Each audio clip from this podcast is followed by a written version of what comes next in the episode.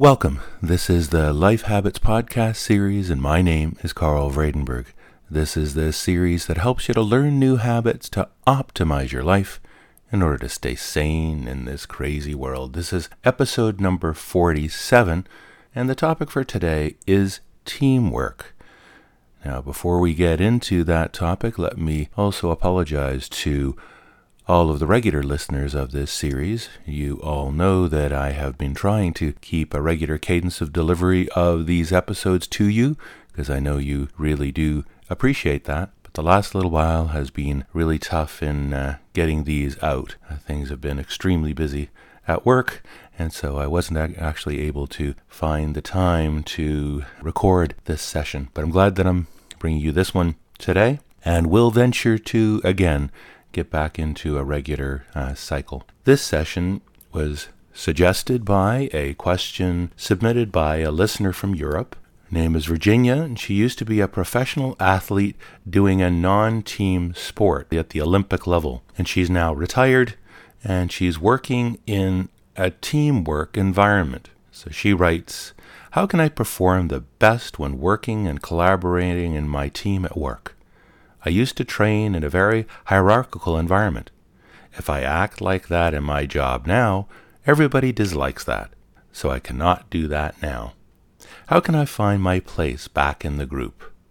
I know from myself that I have to be more open to other people and share more, but I sometimes find it hard to do that. Can you tell me more about working in a group or team and how I get 1 plus 1 equals 3? So, Virginia, thanks so much for that question. And I've prepared, as I usually do, a few quotes to get us started first with regard to this particular topic. The first quote is from Isaac Newton, who says, If I have seen further than others, it is by standing upon the shoulders of giants. Margaret Carty says, The nice thing about teamwork is that you always have others on your side. Babe Ruth said, The way a team plays as a whole determines its success. You may have the greatest bunch of individual stars in the world, but if they don't play together, the club won't be worth a dime. Marvin Weisbord says, Teamwork is the quintessential contradiction of a society grounded in individual achievement. Michael Jordan said, Talent wins games, but teamwork and intelligence wins championships. Paul McCartney said, I love to hear a choir. I love the humanity, to see the faces of real people devoting themselves to a piece of music. I like the teamwork. It makes me feel optimistic about the human race when I see them cooperating like that. Katzenbach and Smith said, Teamwork represents a set of values that encourage behaviors such as listening, and constructively responding to the points of view expressed by others, giving others the benefit of the doubt, providing support to those who need it, and recognizing the interests and achievements of others. So, some ideas to get us thinking about this overall very important topic of teamwork. Let's start down the top 10 list of ideas to consider in improving the way that you approach this topic of teamwork. Number one, is to think about the teams that you're a part of. And don't just think about teams that happen to have the name of team. It's really a group of people that have to somehow work together. Probably consider your family or collections of people within your family to be a team. Probably have one or more teams at work that you work with. At school, you likely have teams. And also, obviously, in sports, where it's probably most clear and most thought is given to the ways in which sports teams work together, but a lot of the time we don't think about how other teams that really are teams need to work together as well. Number two is how well are those teams working? Think about it. Think about the most important teams that you're on. If you're thinking about the teams you're on at work, for example, and what's your role in those teams? In some of the teams, you may be the leader. In other ones, you may be a participant, and your role may actually change as well on some of these teams over time as well. So number three is every team is different and your role in it will be different too. And what you need to do to really understand how to start to improve the ways in which teams work and your involvement in it, is for each of those teams to learn the culture. What's the fundamental culture of the team? You can't have the same approach to every team. Think about the relationships within those teams as well. Teams, by very definition, are made up of individuals, and those individuals and understanding those individuals and the relationships among them is key to approach any improvement. So we can't come across here and say, well, here's a list of things that you should do to improve your team. It all depends on the unique relationships among the people on those teams. So think of one of those teams right now. Think through sort of the overall culture of the team, the level of collaboration, the level of cooperation, the level of individualism, the amount of feeling like a team and wanting to do things, you know, as a team. Are there particular relationships among key players within that team that are sensitive, people that don't get along all that well, that cause friction? Are there others that tend to always drive to a solution for the benefit of the team and are collaborators? So, first of all, understand. As I usually say when we start any topic, think of the various attributes, the various factors that determine the effectiveness of each of those teams and assess how those factors are at play currently in the success of the running of those teams. Number four is think about what others on the team want. A lot of time people don't think of that. A lot of people think about what they want on the team. And if everybody thinks only that, then you're not going to drive a real improvement. So think about what the others on the team want and then go about thinking about what would make a win win involving them. What is it that, whatever the activity is that they want, say it's a, a sports team, maybe an individual on the team that wants to become a professional in that sport, let's say. Let's say you're not necessarily going down that path, but this particular person just is so focused on that. And a lot of the time, that can work to the detriment of the rest of the team. If you think about what would enhance their goal of being a star, basically, and you also recognize, you know, they are sort of the best person on the team. Some people will push for, well, teamwork should necessarily mean that they have to take the equal sort of responsibility and need to uh, need not to be given any special treatment, for example. But some recognition of realizing that they may have something special to offer and that the team can be more effective if you effectively use that person some of the time, even if you're not being equal among the whole team. That's something important to factor in. And that person, if they also believe that they're getting what they wanted out of this whole exercise in terms of their own meeting their own goals, they realize that there's huge benefit in it for them as well. So if you can fashion together an approach that serves the individual desires and needs of the team members as well as the overall team and its overall objectives, then you're starting to pull together an overall plan that will make the overall team highly successful. If, on the other hand, everybody on the team just tries to optimize for themselves, of course you have nothing in terms of an overall team approach. And also, if everybody's expected to only ever contribute to the team and never recognize that they themselves have individual goals, that doesn't work either. So, recognize that there are individuals on the team that have their own interests, that have their own biases, that have their own personal goals, and also recognize that the team has collective aspirations and goals, making an environment that optimizes each of those, both the individual and the team goals, a real win win, is really the objective here.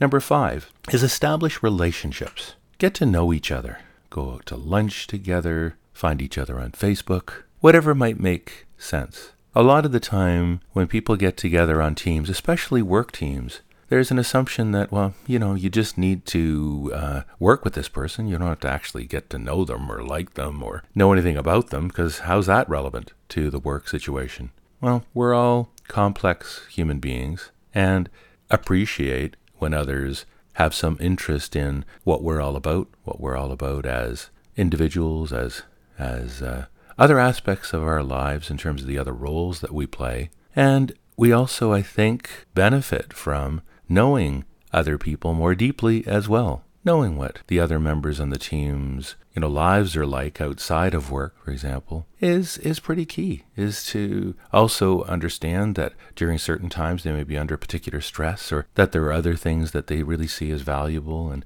there may be times too when having that kind of information makes the running of the team more effective because you can factor in the fact that a particular person has a specific uh, aspect of their non work life or non team life that impacts in some way on the team activity as well. So, can't stress enough that when you're working with team members that you just don't see them as team members but see them as individuals, see them as complex human beings and get to understand, get to learn more about them. And, you know, the other thing about all of that is that it makes the actual exercise of doing anything that you do as a team much more enjoyable. We all, as human beings, enjoy the company of others, and we like to be acknowledged by others. We like to know and get to know others. So it's a really important part of overall teamwork, regardless of what type of team you're talking about. Now, as I always say when I suggest things like this, you can do some of this to the extreme, and then it's not effective.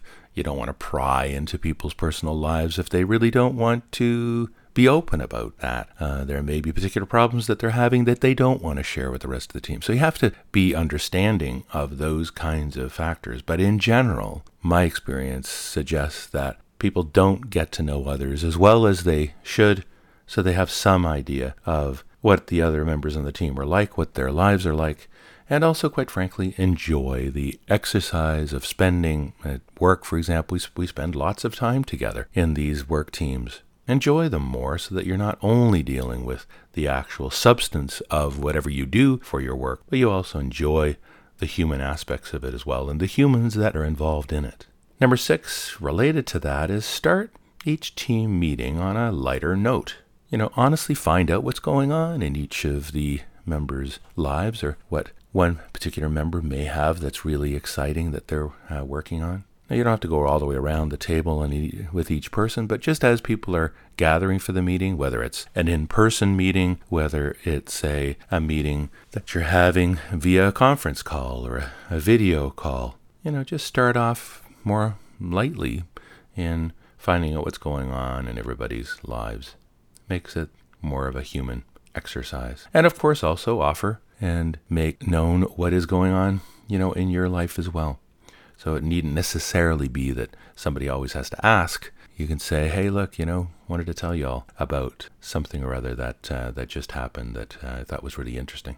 Number seven is determine when individual contributions are called for and when only the team counts. This is another classic, I think, mistake in the ways in which teams often work. There's an assumption that everything that needs to be done needs to be done for the benefit of the team. Or conversely, a lot of people are of the view that individual contribution is really what it is all about. And in actual fact, both are entirely accurate and are entirely appropriate given certain circumstances. So we have certain situations where empowerment is really the key, that the type of work setting you're in and the type of work that needs to be done really requires a loosely gelled team, a loosely organized team in the sense that each member goes off and does its his or her own activity and contributes it back to the team and then you get back together as a as a team. But there may be days there may be weeks of effort that gets expended and progress made that doesn't require really really strong team work, team collaboration. There are other times and other types of work environments and tasks that need to be done that require complete teamwork, the whole team working all at once. Now, the situation is probably the most variable in situations like work teams as well as uh, teams at university, that kind of thing. Uh, sports teams uh, almost always have to, you know, work together as a team. You can have individuals on that team, you know, take the lead in a number of cases and, and provide leadership. And in addition to coaches, also having others, you know, direct the efforts of the team. And we've talked about leadership topics in the past as well with regard to that, emergent leaders versus formal ones and the like. But the environment that's probably the most variable with regard to individual contributions and the need to be empowered as a team member versus working all together as a team all at all at the same time are these work teams. And that's where I think a lot of people make inappropriate assumptions. They necessarily don't consider what type of teamwork is required for the particular type of work that's going to be done. I've had situations at work where the environment works best because I've got a fairly senior and experienced team. Uh, at least one of the, the teams is uh, very much so. That I can, by and large, let the team work in an empowered way and only get together and sort of tell each other about what they're doing and provide feedback and insight from the others on, on the team with regard to each individual's contributions to the team and the team effort. But even that team, at times, needs to pull together as a single team doing, doing a single activity. We just had one of those uh, recently where a piece of work that needed to be done that wouldn't necessarily have been the responsibility, the type of activity that it involved, that is, that each of the members of the team would have done, but it was one of the cases where we just all needed to pull together. We need a significant amount of work done over the course of about two or three days.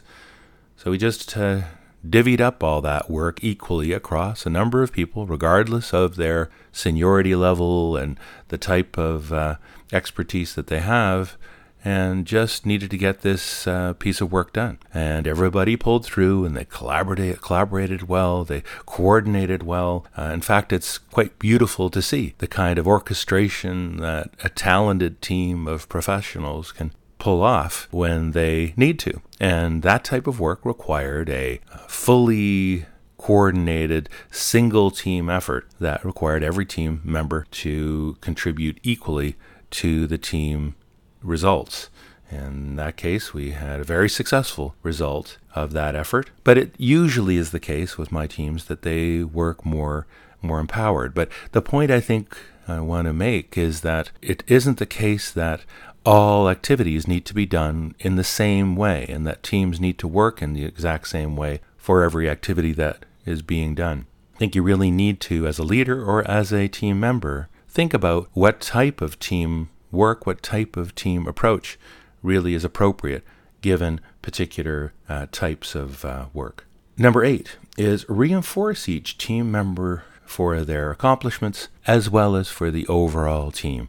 This is either you know, informal thank yous, which you should do on a regular basis anyway, as we've talked about before on this podcast series, to acknowledge significant contributions that were made and also then to celebrate those accomplishments as well by calling them out, expressing appreciation, and even at times formal awards and recognition as well. And that's also a tricky thing to do, as one of the quotes talked about, because work done by or accomplishments made by the team are really a combination of individual contributions, as we've talked about throughout this uh, episode, as well as when the whole team comes together they really need to weigh what type of recognition is most appropriate. It may well be here's an overall team award, and thanks so much for all the contributions that every single member contributed to the overall effort. But here's also two additional individual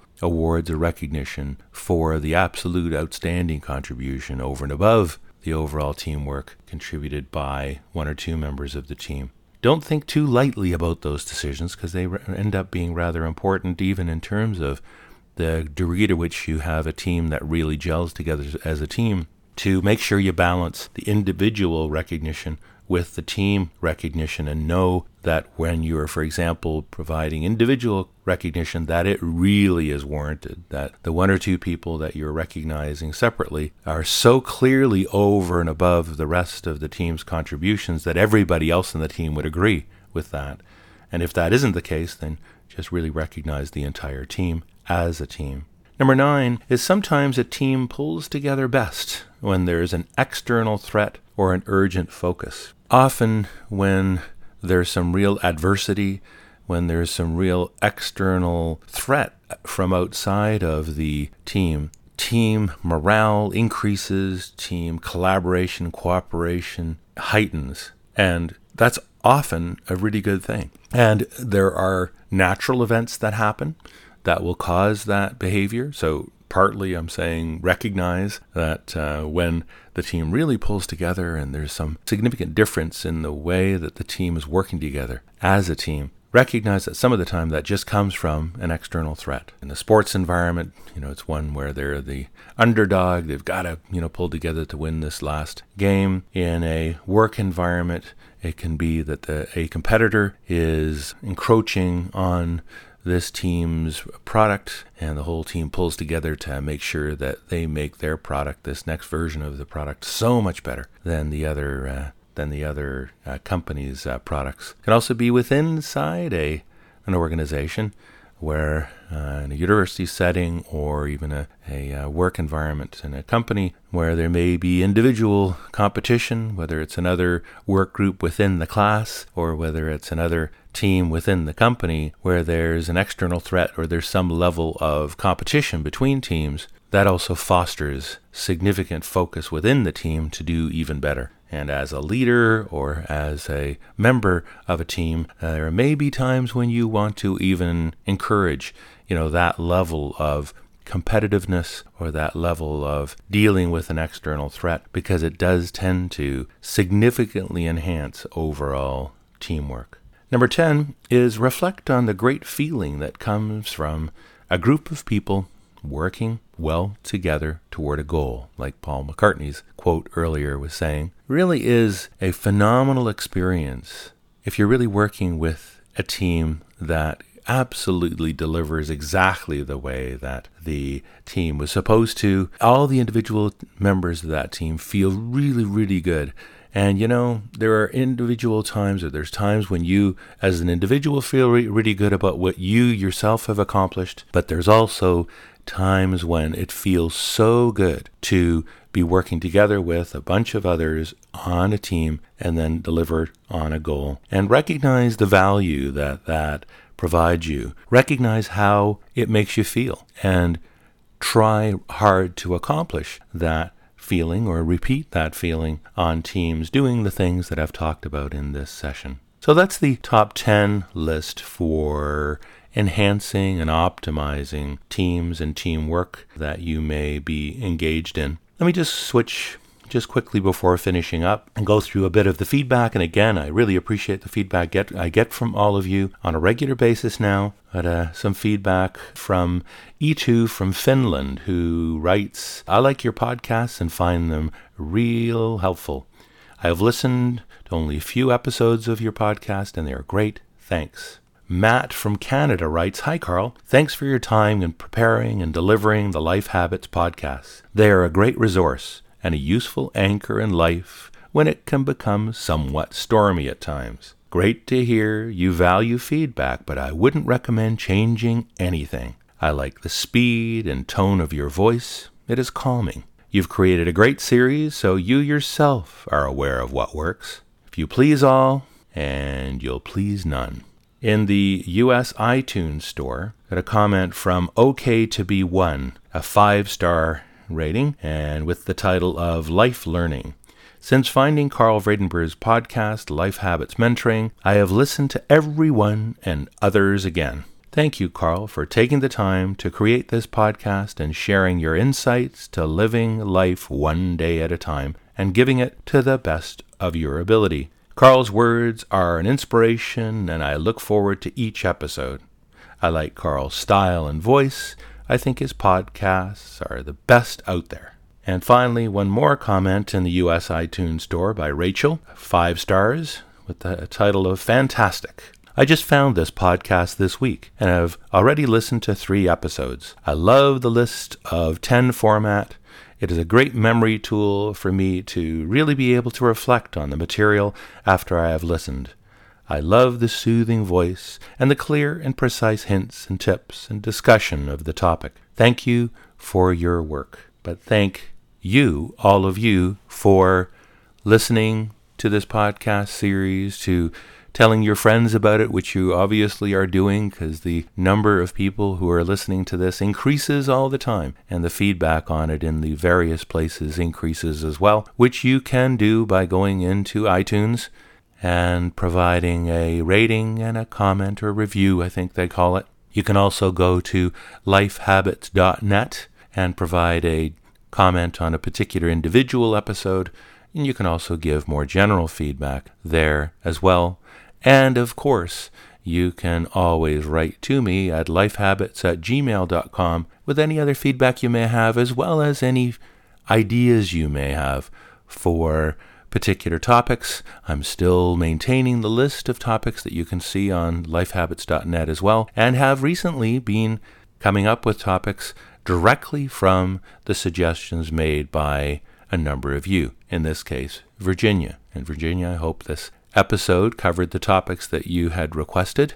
And again, it reinforces that if you'd like to get a topic on the list and get it dealt with more quickly, the best way to do that is to send me an email. In certain cases, I do have the list of the topics and I have a particular topic, but I'm still trying to close on a guest speaker with regard to a particular uh, topic. So even if you've sent me an email and suggested a topic, uh, it may take a little while still to get to some of those, but I try very hard to be responsive to whatever suggestions you may have to try to get those up on the podcast series as quickly as I possibly can. So, again, I'm going to be working on trying to deliver a regular delivery typically in the every one two three weeks time frame trying to be more quick and having them out more quickly but at times uh, life does get busy and you need to uh, deal with other things in life as well so i'm